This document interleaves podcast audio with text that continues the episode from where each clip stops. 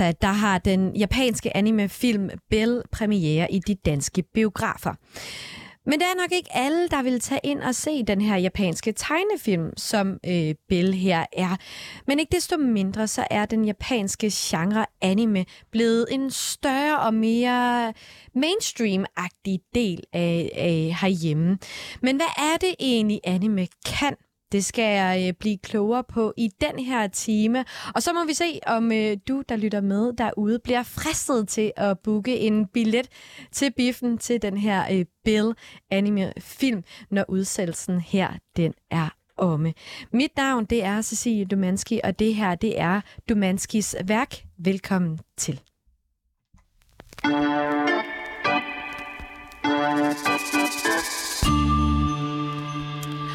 Og med de ord, så kan jeg også sige velkommen til dig, Sofie Hoffritz. Velkommen til. Tak. Du er tegneserienørd, du er anime-fan, og så er du kulturelsker. Og du har fået den ydmyge opgave at øh, lære mig og lytteren om anime. Og vi skal høre om genren, hvad den kan, om genrens nøglepersoner, om den helt særlige fankultur, der ligesom tilknytter sig af genren, om genrens vækst herhjemme og meget, meget mere. Og så øh, inden jeg dykker ned i din øh, personlige interesse i det her, Sofie, så bliver du nødt til lige at fortælle mig, øh, hvad vi står i, har jeg lyst til at sige. Fordi du har legnet op med den ene tegneserie efter den anden. Forklar lige lytteren, hvad det er, vi er vidne til her i studiet. Jamen, når man får privilegiet at skulle fortælle øh, folk om en af ens store passioner, så øh, er det jo svært at vælge, hvad man gerne vil trække med. Øh, jeg blev spurgt, inden jeg kom ind, om jeg kunne tage en et eksempel på en manga eller anime med. Og da jeg så pludselig skulle gå igennem et helt livs øh, samling af DVD'er og tegneserier, så kunne jeg ikke bestemme mig. Så derfor så har du fået lidt af det hele. Du har fået DVD'er med film fra helt fra 90'erne til øh, nullerne, altså hele vejen op klassikere, tegnebøger, øh, et, øh, en guide fra en manga-udstilling, jeg var til på det britiske museum. altså øh, en bog skrevet af en amerikaner, stærkt inspireret af manga. Altså, jeg tænkte, at vi lige så godt kunne komme hele vejen rundt. ja, og jeg tror ikke engang, at vi har nok tid, øh, selvom vi har en uh, hel time. Du lignede simpelthen en julemand, der kom med alle sine gaver i en stor uh, sæk, uh, da du kom ind her i, uh, i studiet. Sofie, du er jo passioneret tegneserienørd og anime-fan. Det kan man jo altså, øh, forstå, når man øh, lytter til, hvor mange øh, tegneserier, der ligger herinde på bordet. Men hvordan blev du introduceret til anime-genren? Jeg er så privilegeret, at jeg kommer fra et hjem, hvor øh, tegneserier var en del af min opvækst. Min, øh, min mor læste DC, Superman og Batman, og jeg har gode minder fra øh, et år i vores sommerhus, hvor jeg lå ude på græsset og øh, læste dem i solen. Min far havde Hergé, øh, Tintin og øh, Asterix stående. Og sidenhen øh, blev jeg så, så jeg øh, Totoro, øh, My Neighbor Totoro, på DR. Øh, jeg ved ikke, hver fredag havde de en, en film, de viste. Min mor blev rigtig glad for den, og min far fandt den på nettet, øh, importeret fra Japan, så vi kunne se den igen. Så så jeg Pokémon, og da jeg så blev lidt ældre, begyndte jeg at se Troldspejlet, hvor de så introducerede begrebet for mig for første gang. Jeg fik min første manga, Ranma, som siden førte mig til conventions, fordi det blev beskrevet der. Og så begyndte jeg også øh, på internettet at finde flere og flere af de japanske tegnefilm det er jo sådan, at i dag er vi privilegeret, at vi kan se det på Netflix. Mm. Det var ikke helt det samme dengang. og vi kan gå i biografen og se Miyazaki-film, og de har også de seneste år par år nu, hvor det er blevet mere populært, genudgivet mange af de gamle. Mm. For nogle af de, øh, nogle af de Miyazaki-film, jeg så, da jeg var ung, var jo fra 80'erne og 90'erne, og så bliver de præsenteret i dag som et nyt værk, når de i virkeligheden ikke er det. Mm. Øhm, ja. men, men Sofie, hvorfor var det, at du blev grebet lige af anime-genren? Altså, hvad var det, den kunne for dig, dengang øh, du faldt over det første gang? Jeg tror, øh, at grund til, at lige anime fængede mig, var, at det kan så meget. Jeg Hvad blev, kan det? Ja, det, det kan alle genrer, ligesom at, øh, altså ligesom at vestlige tegneserier i virkeligheden også kan alle mm. genrer. Jeg blev øh, i første omgang meget tiltrukket af de mere filosofiske, de mere øh, science fiction-genren. Øh, Jeg kunne godt lide de her magiske universer, hvor alt pludselig kunne lade sig gøre. Jeg tror, at øh, den måde, man kan beskrive anime på, er, at der er ingen grænser, og hvis du kan tænke det, så findes det i anime. En af mine, øh, en af mine første animeer øh, var Princess Mononoke, som jeg nu holder op for Ja. at sige. Øh, jeg var på besøg i Akkord med min far, og finder så et lille hjørne, hvor der står japanske tegnefilm, hvor jeg øh, finder den her. Og på det tidspunkt, der kendte jeg ikke til Miyazaki, og jeg kendte ikke til Ghibli, som er dem, der er meget kendte, og netop introduktionen nævnte flere af de film. Mm. Men da jeg så den her, som handlede om det her magiske univers, hvor øh, spirituel energi og religion øh, og kærlighed blev blandet sammen. Altså, jeg var solgt fra begyndelsen. Jeg tror, det jeg godt kan lide ved anime er, at det taler ikke ned til dig. Øhm, du kan altid finde noget, som taler til dig der, hvor du er i dit liv Mm. lige nu. Og jeg tænker, at da du ligesom begyndte at interessere dig for anime, der var nok ikke så mange andre herhjemme, der havde samme interesse. Hvordan var det at nørde det på det tidspunkt? Jeg vil sige, at, at i skolen kunne man godt blive mødt af undren, og måske også øh, mærkelige kommentarer, som, er det ikke øh, det der Pokémon? Sagen var jo den, at øh, da jeg var 10-11 år gammel, var Pokémon virkelig, virkelig populært, og det er også anime, og tag ikke fejl, jeg elskede Pokémon, men jeg vil jo ikke have, når jeg så pludselig sad og var 14-15, at jeg fik at vide. Jeg tror med alderen lærte jeg, at det ikke var det første, jeg introducerede, med, øh, introducerede mig selv, og igennem netop de mangaer, jeg købte, og igennem Troldspejlet, som også var virkelig god til at introducere miljøet og introducere, hvilke muligheder der var, så fandt jeg først online fora, hvor jeg skrev med folk med de samme interesser som jeg selv, og siden tog jeg så til conventions, hvor jeg mødte ligesindede, som jeg faktisk er venner med i dag. Mm. Så, så var det svært? Altså var det en svær tid, det der med at gå op i noget og ikke kunne møde forståelse i for eksempel skolen? Jeg tror, at for mig havde jeg jo det privilegie, at min familie støttede mig i det. Mm. Jeg har desværre øh, i min tid, øh, da, jeg var, da jeg var ung, så var der mange, der fortalte, at deres forældre ikke accepterede det, og syntes, det var mærkeligt og ønskede, at de skulle have normale hobbyer, som at gå til fodbold, eller øh, ja, hvad, hvad, hvad man nu går ikke op i, hvis man ikke går op i tegneserier.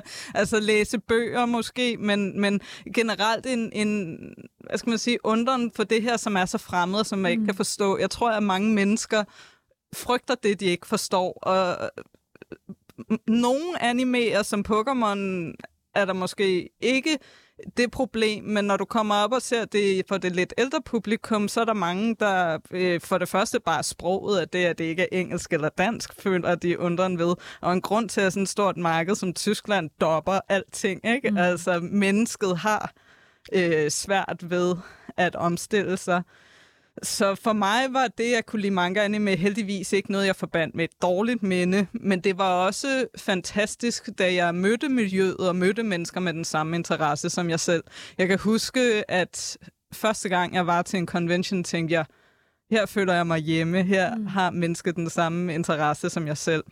I dag, når jeg går på online fora, øh, Facebook-grupper, hvis man selv er interesseret i at høre mere om det, mm. øh, så ser jeg jo pludselig forældre, der spørger, Nå, men øh, mine børn kan rigtig godt lide det her manga noget. Jeg ved ikke så meget om det, men de ønsker sig det her julegave. Er der nogen, der kan hjælpe mig med, hvor jeg kan købe det? Og det gør mig jo så glad. Endelig en accept ja, for nogle forældre derude. Ja, præcis.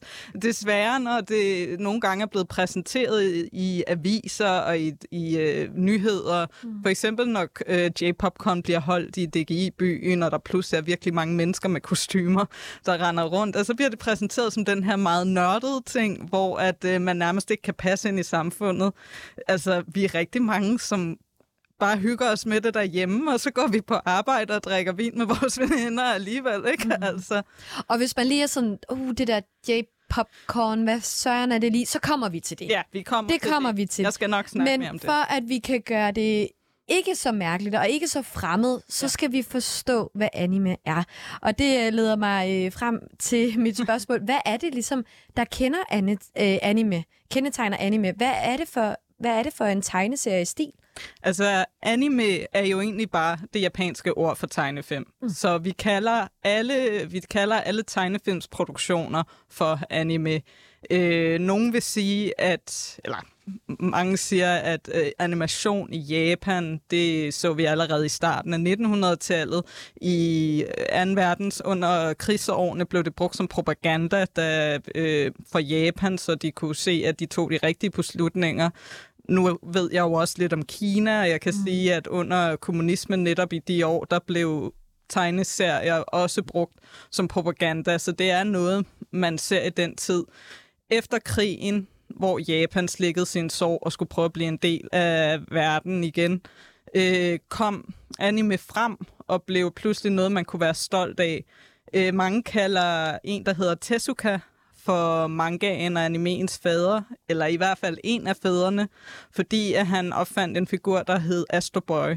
Det originale anime var inspireret af Disney, for i dag kender rigtig mange anime-tegnestilen som store øjne. Mm. Måske endda vildt hår i forskellige farver. Det er meget sådan noget stridthår. Ja. ja. Igen, det kommer jo an på genren, fordi der er både, øh, der er både anime rettet mod piger, der er anime rettet mod drenge, det er til voksne, det er til børn. Hvis du er interesseret, det har jo lige så mange genrer, som vi også har i Vesten inden for litteraturen. Mm. Øhm, men, men stridende hår, store øjne. Øhm, og det var fordi, at netop at Tezuka, han var fuldstændig fjollet med Disney. Jeg tror, han har set for eksempel Snevide, og lavet så øh, sin tegneserie i den stil. Og da det begyndte at gribe om sig, jamen så blev det den foretrækkende stil. Mm. Du har øh, du finder et, øh, ja. et, en bog her. Jeg har en af Tezukas mangaer, fordi ja. øh, det var ikke noget af det første, der... Altså, Astrobar kom til Vesten, men øh, det var først senere en del af hans tegneserie blevet oversat, og det er for eksempel kick, på Kickstarter, folk er gået sammen og har samlet funding til mm. at kunne få udgivet hans værker. Og han havde en meget specifik stil, hvor han genbrug de samme karakterer i sine serier. Kan du lige prøve at beskrive den stil? For lytteren? Den er lidt mere simpel, end hvad man i dag måske, hvis man har set Tihiwa Heksene, mm. eller hvis man har set uh, Dragon Ball og så videre. Det her er en mere simplistisk, måske mere inspireret af, det ligner lidt mere måske noget Asterix eller Tintin. Ja. Men det er stadigvæk de store øjne, som man kan se øh, på ja. for eksempel Og sådan en lille næse og en, en lille, lille mund næse. og sådan petit ja. øh, ansigt, øh, sådan lidt rundt med en spids hage. Og så er det jo, altså enten er det stridthår, eller ja. så er det meget sådan, øh, hvad skal man spidst hår ja. på ja. en eller anden måde, ikke? Og det er, og det er netop øh, det, der kendetegner stilen i dag. Jeg mm. passer jo på med at sige, fordi altså for mig, der har læst det så meget, synes jeg jo, at det kan se så forskelligt ud. Det kan se, øh, de kan være lidt mere modne i deres udtryk, men de kan også ligne små børn og stadigvæk få øh, præ, øh, prædikatet, at de er voksne. Ikke? Mm. Det kommer an på, hvilken stilart du er til. Netop da Tezuka så begyndte at gøre det mere øh, tilgængeligt, og Astro Boy blev også kendt i Vesten, så ser vi så i 70'erne og 80'erne, at øh, science fiction bliver øh, rigtig populært igennem animeen. Øh, vi har sådan en som Masimoto, som har været med til at lave øh, blandt andet en øh, musikvideo for Interstellar 555. Ja. Som jeg måske, det er Daft Punk. Ja, sådan. Ja, ja. det er, øh, hvis nogen kender netop øh, uh, One More Time, altså var, blev der lavet en anime, og det her er en helt film.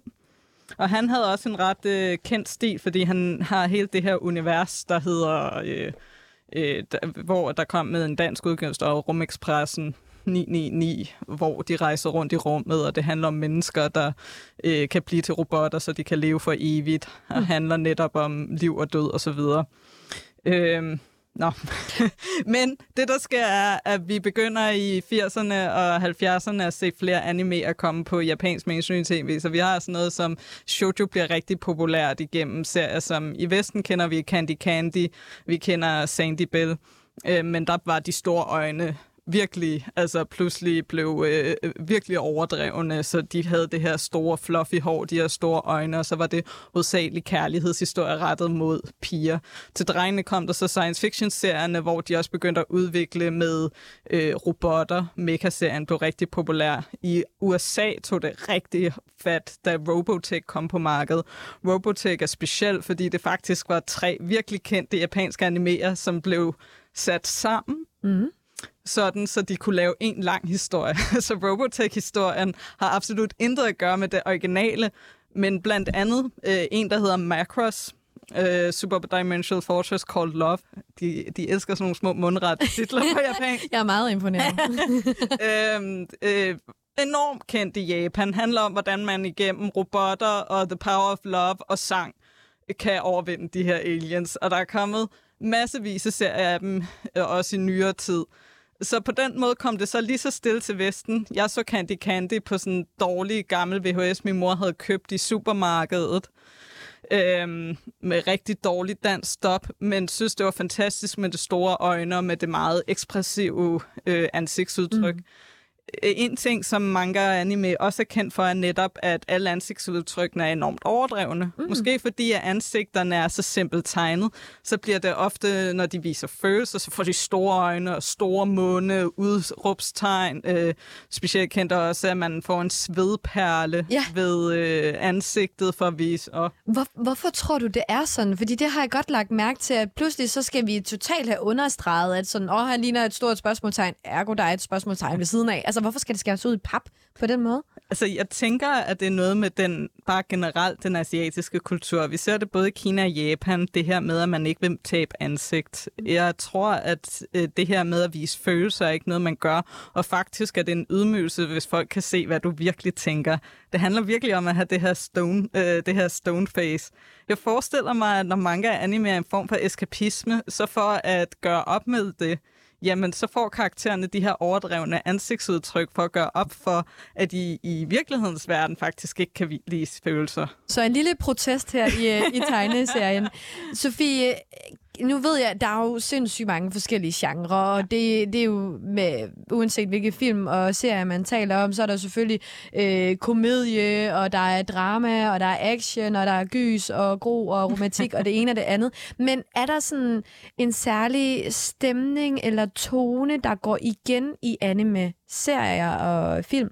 Jo, altså, øh, som jeg sagde tidligere, at en af den måde, man øh, i hvert fald laver den klare adskillelse af shonen og shoujo. Shoujo er til piger, og shonen er til mænd. Eller til dreng, vil jeg sige. Mm-hmm. Altså, hvis du vil have til mænd, så kalder de det seinen, så de har selvfølgelig også et ord for det.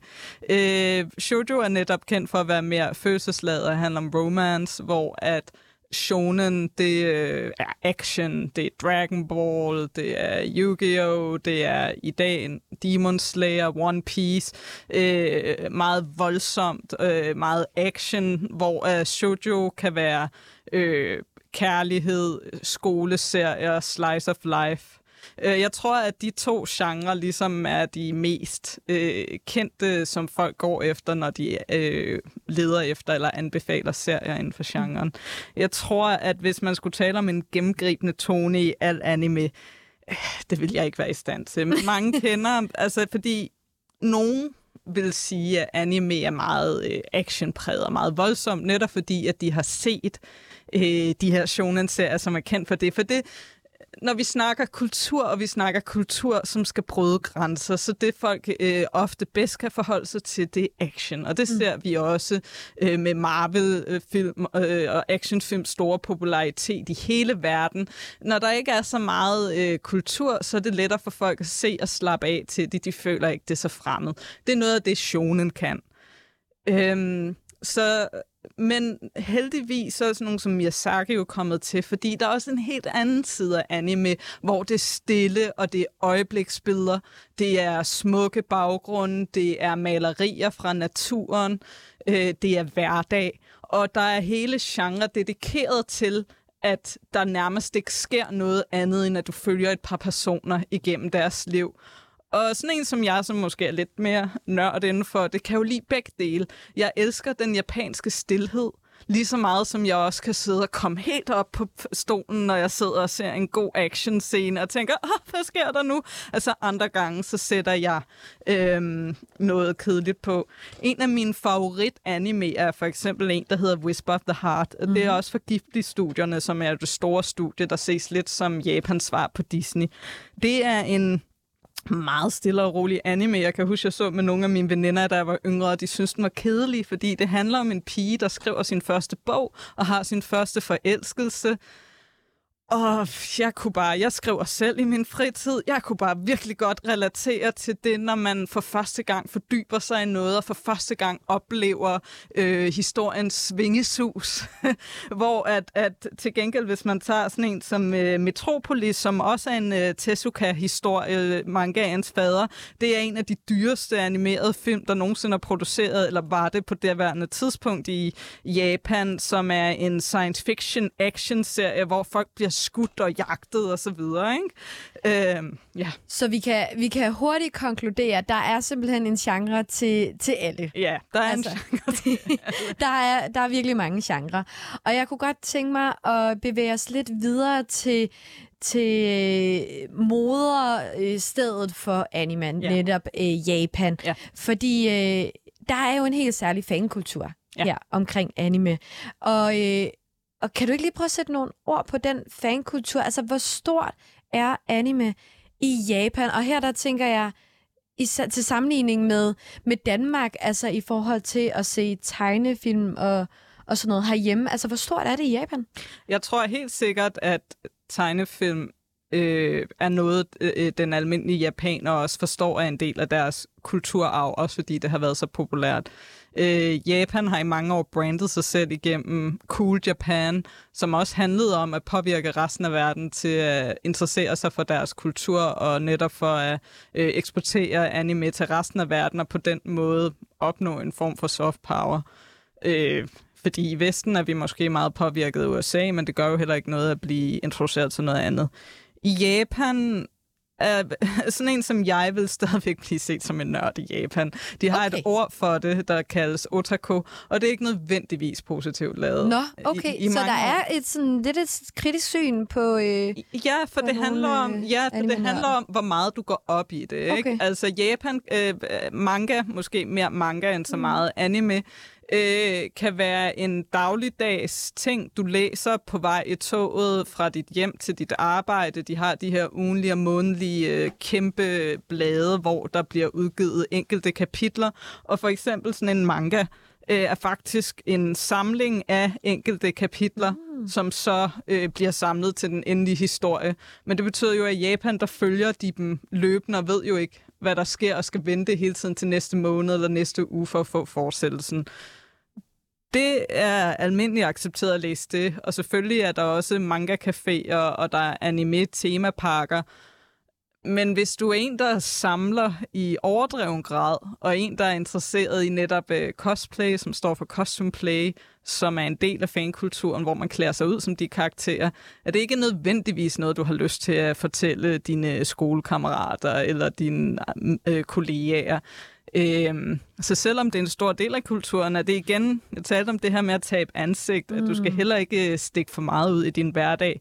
Japan er sådan et øh, spændende land, også med mange modsætninger, at de har alle de her subkulturer, og øh, alt muligt forskelligt, men du skal alligevel ikke alt for meget involvere. Altså, du må godt dyrke det, det skal ja. bare ske hjemme bag husets præcis, fire rammer præcis, eller fire vægge. det er en god måde at sige det på. Mm. Ikke?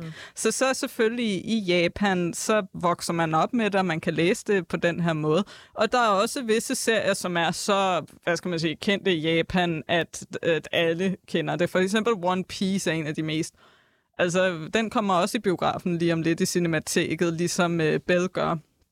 One Piece Red kæmpestor både i Vesten og i Japan, og der kan du, altså det kommer jo på øh, sortervandsflasker og reklamer i busserne og sådan noget. Ikke? Så det er, øh, det er helt sikkert en stor del af kulturen. De går så også til conventions, så folk kan for eksempel, der er en helt fankultur omkring at tegne fa- fanart, altså at øh, lave sine egne historier med de karakterer, man har læst om. Mm. Det er super spændende. Det kaldes doshinji, hvor at de øh, laver deres egne historier, ligesom at folk jo også læser fanfiction, for eksempel inden for Harry Potter.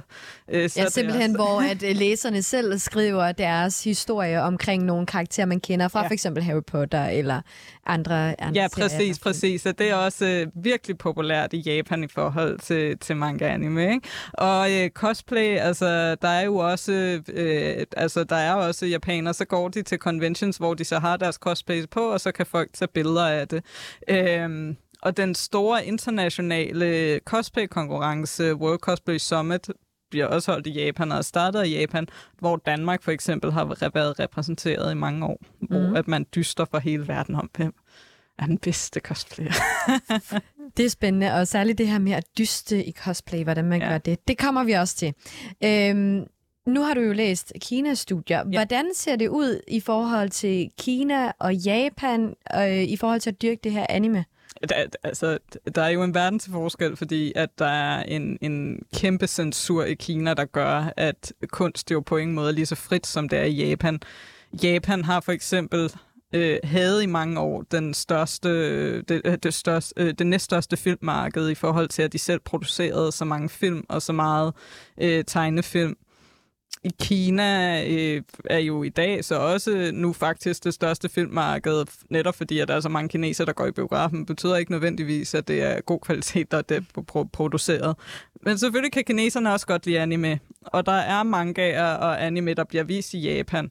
Der er bare det, at, at Kina også er ret projektionistisk omkring deres sendetider, så anime, altså det er kun nationale programmer, der kan blive vist mellem 7 og 10, tror jeg, jeg læste engang. Det kan godt være, at det er blevet mm. lavet om. Men netop for at sige, at anime kan i så fald kun blive vist øh, efter klokken 10 om aftenen.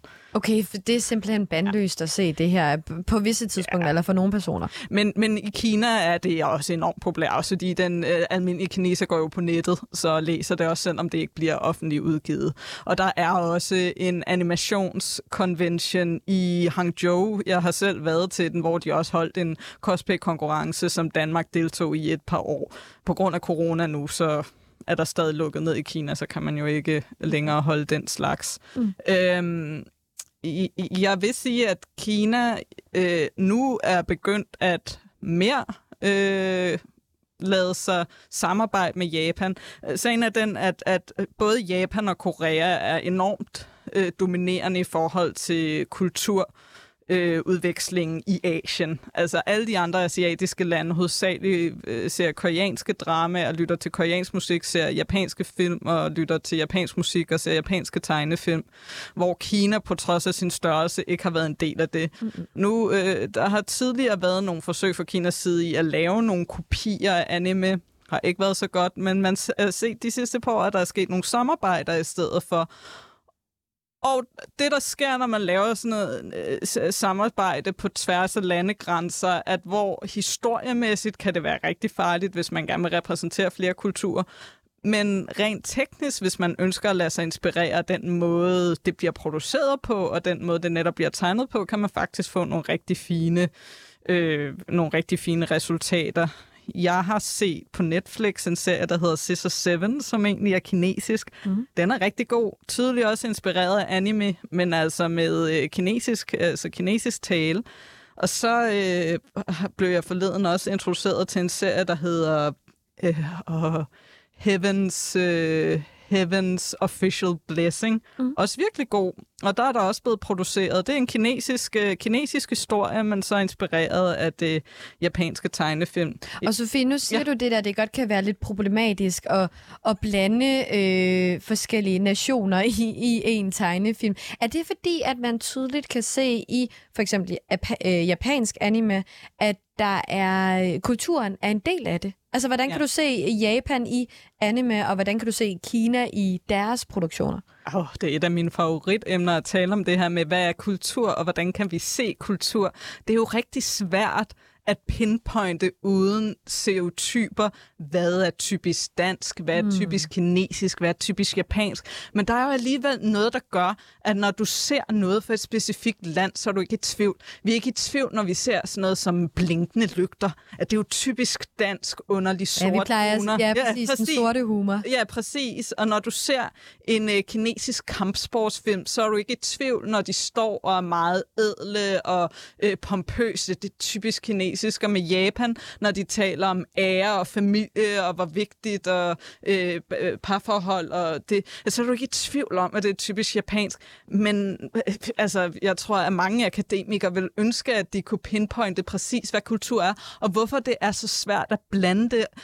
Vi ser sådan nogle mærkelige forsøg på af og til, at, at øh, lande prøver at lave co-production. Så Kina har især været interesseret i det, og det går rigtig galt rigtig ofte. Vi ser også sjældent øh, japanske, amerikanske co-productions. Det er også sket af til. Jeg vil sige, at nogle gange lykkes det. Jeg har ikke selv set den, men jeg har hørt, at Samurai Champloo skulle være en rigtig god øh, samarbejde mellem Japan og Kina.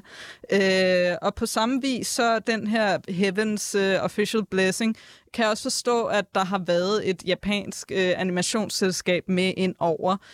I Kina for eksempel, der har Japan og Kina har, øh, øh, hvad skal man sige, historisk set selvfølgelig noget fjendskab, men øh, stopper jo ikke fra at have handel med hinanden. Men i Kina har Sydkorea været en stor del af den kinesiske filmproduktion, fordi i 90'erne var der rigtig mange sydkoreanere, der var... Øh, øh, på udveksling på det Beijing Film Academy. Og der skete der nogle samarbejder, hvor det blev en øh, et naturligt samarbejde. Jeg tror, noget af det også har med penge at gøre, og jeg tror, noget af det har med stolthed at gøre. Grunden til, at Sydkorea, at de her filmskaber fra Sydkorea og Beijing kunne samarbejde, var fordi de havde kendt hinanden siden deres unge år. Nogle gange med produktioner, hvor at to lande skal samarbejde, bliver det en kamp om, hvilken kultur, der skal være den mest fremtrædende, og det handler om at få så meget af det som muligt. Og så kommer det til at handle mere om at tjene penge, og det kommer til mere at handle om æren i det, i stedet for at producere noget, som vil være smuk for alle. Mm. Mås- ja, det, det er kun min personlige holdning, men... Øh, ja. Men hvis,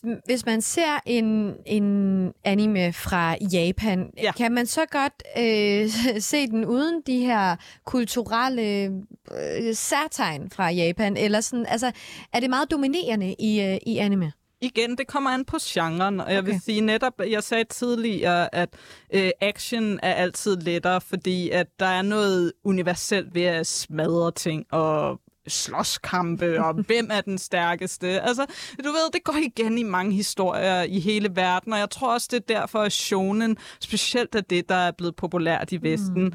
Mm. Du behøver ikke at, at se øh, anime med specielt japanske karaktertræk. Men jeg vil sige, at det, at Miyazaki for eksempel er blevet så populær de senere år, viser jo, at der er også en interesse for den japanske kultur. For jeg vil sige, at Miyazaki-film er noget af det mest japanske, du kan finde, fordi de viser øh, typisk japanske familier, men selv i de fantastiske historier øh, ser du den øh, japanske øh, ånde, øh, interesse for ånder og spøgelser og for religion. Mm. Øhm, det er nok mere en, en, en, en nørd som jeg, der øh, elsker serier, der er rigtig, rigtig japanske, og som virkelig, altså netop serier, der foregår på en normal japansk high school, ikke? Mm. Og selvfølgelig skal man altid sige, ja, men altså en ting er fantasi, og en anden ting er virkelighed, og at nogle gange kan det da også blive lidt rosenrødt. Og nogle gange håber jeg også, at, at det går i den anden grøft, og det er mere voldsom mobning virker til at være et stort problem i Japan, fordi i, i japanske mangaer, der foregår i både folkeskoler og gymnasietiden. Der er utrolig meget mobning. Men meget det lyder jo også til, at øh, der ikke er den store åbenhed, hvis man netop for eksempel, hvis man nørder anime, skal gå lidt med det i det skjul. Ja, nej, ikke? Altså, så måske den der mobbekultur er, øh, er rimelig fremtrædende, og dermed måske god at, at skildre i anime film. Ja. Øhm, jeg kunne godt tænke mig at tage flyveren fra Japan til Danmark. Ja. For i øh, Danmark, der har interessen for anime været stødt stigende siden begyndelsen af, af 2000. Øh, men det er ikke, altså, det er stadig ret begrænset øh, set i forhold til den generelle befolkning, hvor stor og bred den her interesse er forholdsvis, hvis man ikke lige befinder sig i, øh, i de her miljøer. Hvad var, altså, du har været lidt inde på det, men hvad var de første anime-film og serier i Danmark? Øhm, ja, jeg, jeg, jeg ved faktisk ikke præcis, hvad den er første. Jeg tror, det er en, som hedder Lone Wolf for Cop. Jeg fandt en af de andre derhjemme, som jeg øh, havde liggende som hedder Ghost in the Shell. Den er, fra så tid, den er for så tidlig i det, at den faktisk er blevet vendt om og lavet til en almindelig tegneserie. Jeg står og bladrer her i den, og der kan man se, at den har almindelig albumformat. Mm. Øhm, og at læseretning er blevet vendt til vest, læs, vestlig læseretning. Øhm, det har vi jo ikke talt om, men i Japan, der læser man faktisk øh, modsat vej, så man læser... Ah, ja, okay. Ja. Det skal man selvfølgelig lige være opmærksom på, ja, når man... du læser den her vej. læser simpelthen ja. mod, øh, fra højre mod øh, venstre. Præcis, præcis. Og, det, øh, øh, og i starten, der udgav man det så i stedet for helt vendt om. Mm. Øhm, jeg ved faktisk, jeg kan lige kigge her og se, hvornår den er udgivet. Øh, fordi jeg ved, at den øh, er fra 80'erne, den originale. Den, den her er blevet udgivet, kan jeg se, i 1991. Okay. Øhm, Så det har jo ligesom eksisteret herhjemme noget tid, men hvorfor tror du alligevel, at det har været svært for anime-genren at blive mainstream herhjemme? Fordi det vil jeg jo stadig mene, at den ikke helt er. Nej, det, det vil jeg også sige bare måske uh, uh, gå lidt... um, jeg tror, en ting er, at Danmark er meget lille, så det er et sprogligt problem. Mm. Der, er ikke, uh, der er ikke nok køber til, at uh, der er simpelthen ikke nok køber altså, der er ikke et stort nok publikum til, at det kan betale sig at udgive det. Mm-hmm. De har prøvet øh, flere af de store forlag at udgive manga i tidernes løb. En af dem, som klarede det, var Dragon Ball, og det er også for mange... Dragon Ball var nok den serie, der gjorde manga rigtig kendt i Danmark. Også fordi den for det første blev vist om mandagen inden troldspejlet, så du kunne se animeen der. Øhm, og så kom mangaen, og den blev faktisk fuldt udgivet. Der er over 40 bind, tror jeg. Altså, det netop kan også kendetegne manga, at de kan bare køre for evigt, hvis de er populære nok. Mm. Øhm, Dragon Ball startede det, øh, og den blev udgivet på dansk. Og jeg nævnte for eksempel tidligere, at jeg læste Ranma. Og der er Egmont prøvede jo også at øh, udgive den i supermarkederne, hvor de stillede den blandt... Øh, du ved, de der horrible romance, romance novels med mænd med bare overkroppe, og så øh, jumbo Det var det til dem der, der havde sådan et nørdet interesse. Det kunne de gå over til. Det kunne de gå over der, til den der stander. Ja. Øh, inden da, så skulle man jo i specialbutikker som Fantask og Farves. Jeg tror simpelthen, at grund til, at det er blevet mere udbredt, er nu med internettet, så er det blevet meget lettere. Du kan læse det både online, du kan også bestille det øh, fra både Japan og USA, mange bestiller det fra Tyskland.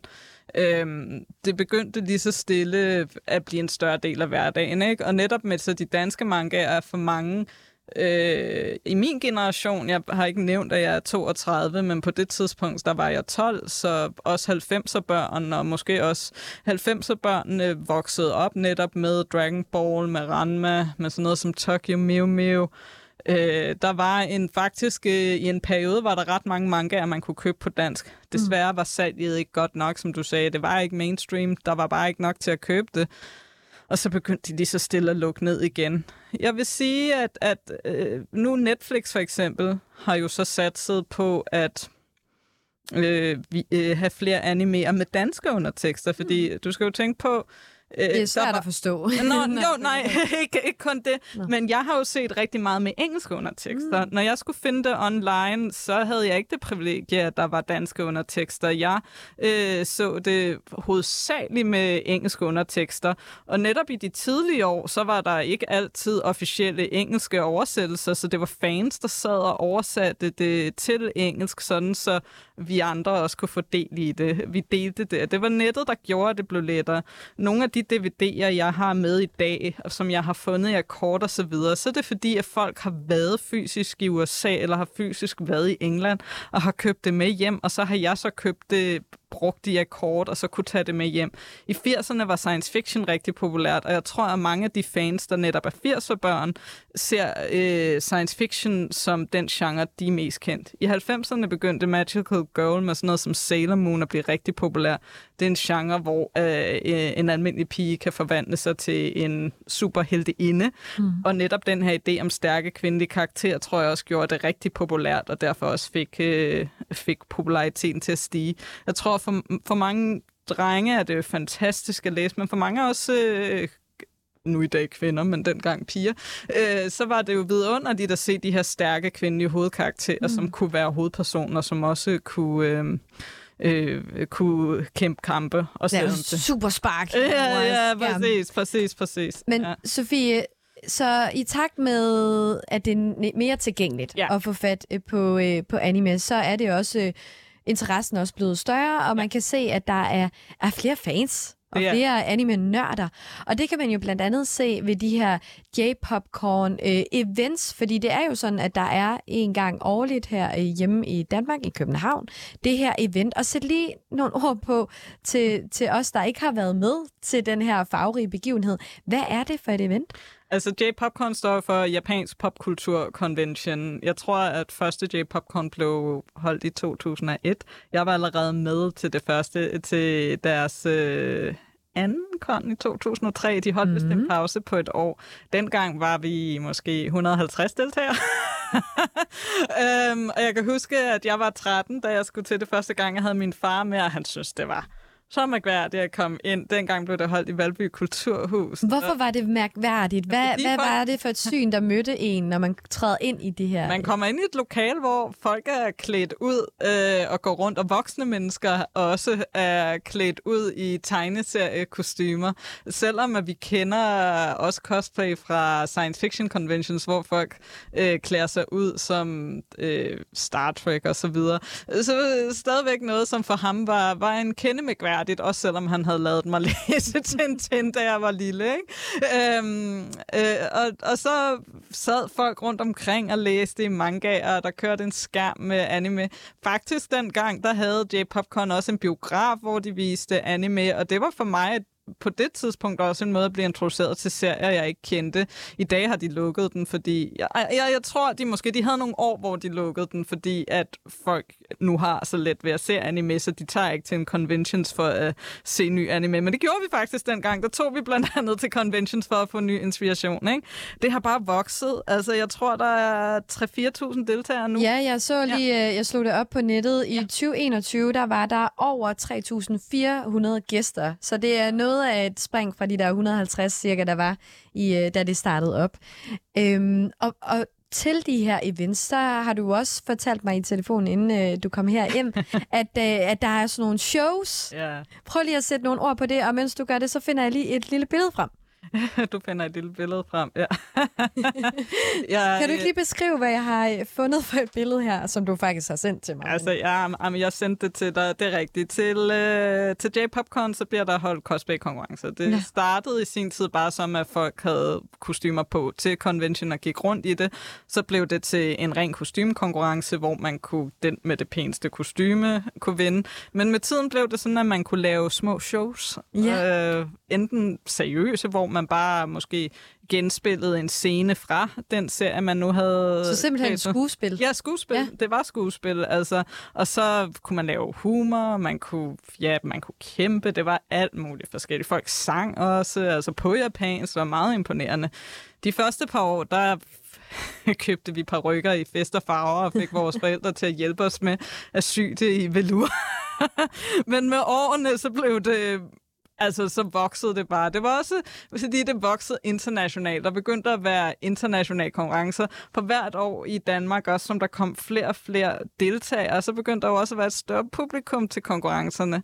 Jeg cosplayede første gang i 2017. Jeg var alligevel lidt ældre. Jeg var 17 år, da jeg kastede mig ud i det for første gang. Og året før havde det været på en lille bitte scene, og det her år var der så mange mennesker, at de måtte køres ud i busser til den her sal et andet sted. Så pludselig stod jeg der og skulle optræde i det her kostume, jeg havde lavet med sekundlig og pap og mit eget hår, og min lille søster havde et hår, som netop vi talte om, at det strittede. Hun var klædt ud for Yu-Gi-Oh! Og det her paphår havde hun puttet på en hårbøjle. Ja, men det, det var så sjovt. Og, og der var begyndt på det tidspunkt at være den første internationale konkurrence netop i Japan, så der var også folk, der kunne vinde den konkurrence, og de var på en helt anden liga. Altså, deres kostymer var så flotte. Jeg var sådan helt altså, målløs, når jeg så, hvad de andre havde lavet. Mm. Øhm, og hvis vi lige sådan kigger på det der ja. billede, altså du er jo klædt ud som en, en Pikachu. Pikachu. Ja, det her er så et par år senere, for det viste ja. at jeg havde talent for det humoristiske, så jeg specialiserede i stedet for at specialisere mig i store, flotte kostymer, så specialiserede jeg mig i at få folk til at grine. Perfekt. Så med Yu-Gi-Oh! på trods af, hvor grimt det var, vandt vi faktisk crowd favorite det år, fordi vi øh, sammenlignede øh, Yu-Gi-Oh! spillekort med busbilletter, og så dystede vi om, hvem der havde det højeste antal zoner. og det var, øh, det var lige noget. Det var, det var lige noget. Så det her år, jeg er ret stolt af det her kostume, selvom at øh, vi faktisk, vi vandt faktisk ikke noget det år. Men jeg er klædt ud som en vred Pikachu, en, en øh, som jeg kaldte en anarkist Pikachu der øh, har et stort skilt, hvor der står Pokémon Forever. Så havde jeg en gul hættetrøje. Det kan man ikke se på billedet, men der stod der også Pikachu på, mm. så man ikke var i tvivl om, hvem jeg det var. Klart. En gul paryk, øh, et par ører, et... Øh, stort øh, hår. Ja, stort gult hår, partisanertørklæder, to røde streger, fordi Pikachu er kendt for at have sådan nogle røde ja. kinder, så jeg havde lavet sådan nogle store røde streger. Ah. Min søster var Ash, og så havde vi en øh, veninde med, der var Bulbasaur. Okay. Gimmicket var at vi var vrede over, hvordan vi blev udnyttet af vores trænere til at kæmpe mod hinanden. Ah. Så nu vil vi have retfærdighed. Mm. Sådan, retfærdighed til Pokémonerne. På retfærdighed til Pokémonerne. Pokémoner har også følelser. Og det, det, det tror jeg, det skal vi slet ikke ind i. men, men ikke desto mindre, så er den her fankultur jo øh, stødt stigende herhjemme. Ja. Der er også kommet de her anime-foreninger, ja. altså, øh, som man kan se er placeret rundt omkring i, i landene. Du, øh, du nævnte til mig, at det nok er den største, måske i Odense øh, eller noget i den dur. Hvad laver man i sådan nogle anime-foreninger? Øh, jamen, foreninger har eksisteret lige så lang tid, som J-Popcorn har netop der altså slutnullerne, mm. startede med de der online forums, hvor folk af og til så lavede meetups som mødtes, og så siden blev det til foreninger.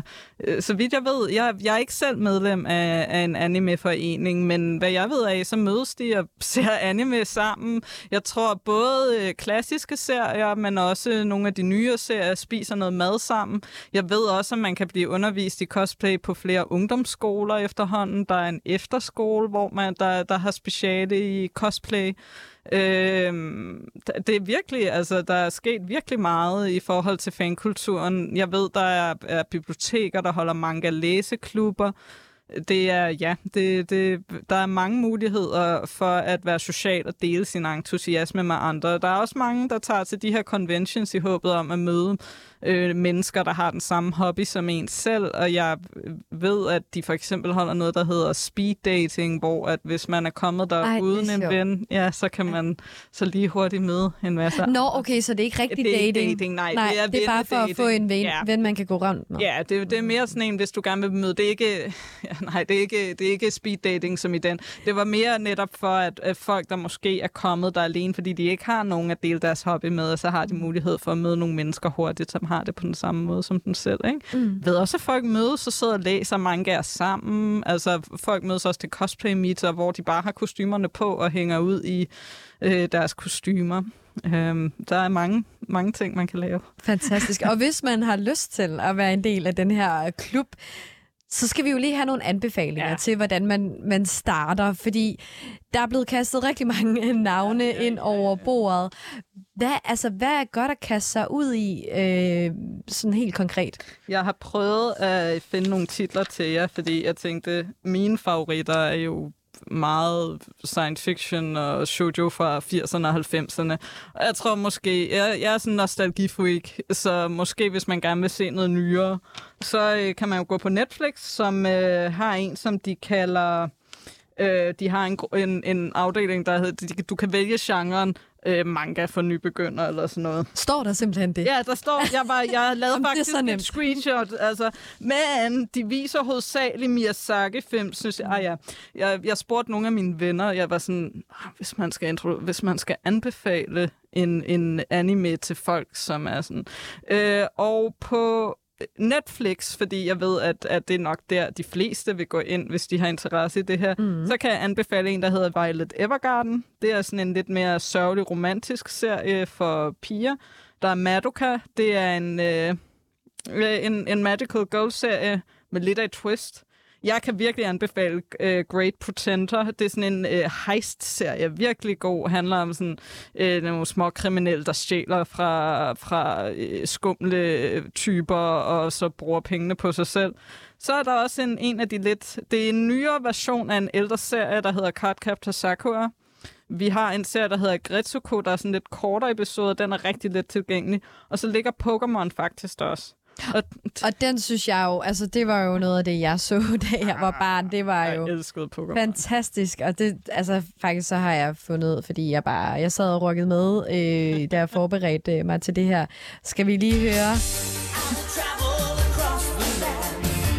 bare for at komme lidt i stemning.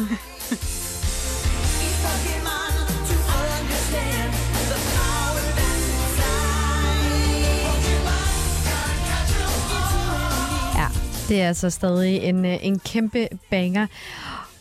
Hvis man stadig er lidt loren omkring, hvorvidt man skal kaste sig ud i anime, kan du så ikke komme med salgstalen? Hvorfor er det, man skal se anime? Hvad er det, det kan? Hvad er det fede ved det?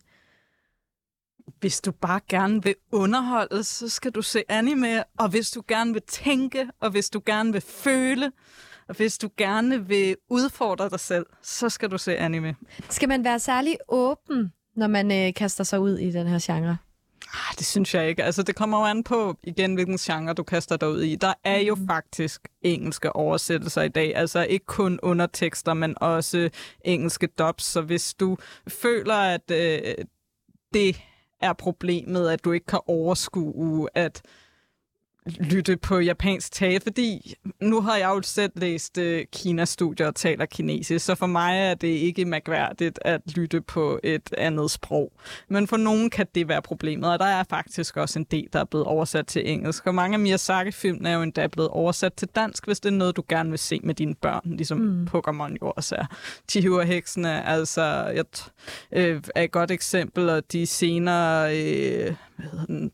Øh, Ponyo, Ponyo Under the Sea. Altså, der er mange af dem, der også kommer på dansk. Så, det- så det vil jeg sige, at, at du behøver ikke at høre det på japansk. Altså, jeg så det på dansk, da jeg var lille, og jeg læste også de danske, og det førte bare med sig, at jeg så også begyndte at se det på engelsk. Så man kan ligesom starte i øh, de små, så at sige, og så kan man øh, bygge ovenpå, når man øh, har lyst til det. Præcis. Sofie Hofritz, øh, du har i hvert fald øh, gjort mig klogere. Jeg er totalt blevet nysgerrig, om ikke andet øh, hugt, øh, efter at jeg har set din kæmpe, kæmpe samling med anime, som du har bragt her ind i studiet. Så kan man jo også øh, hoppe i biografen og se øh, Bill, som jo har premiere i øh, næste uge, hvis man er til øh, den slags.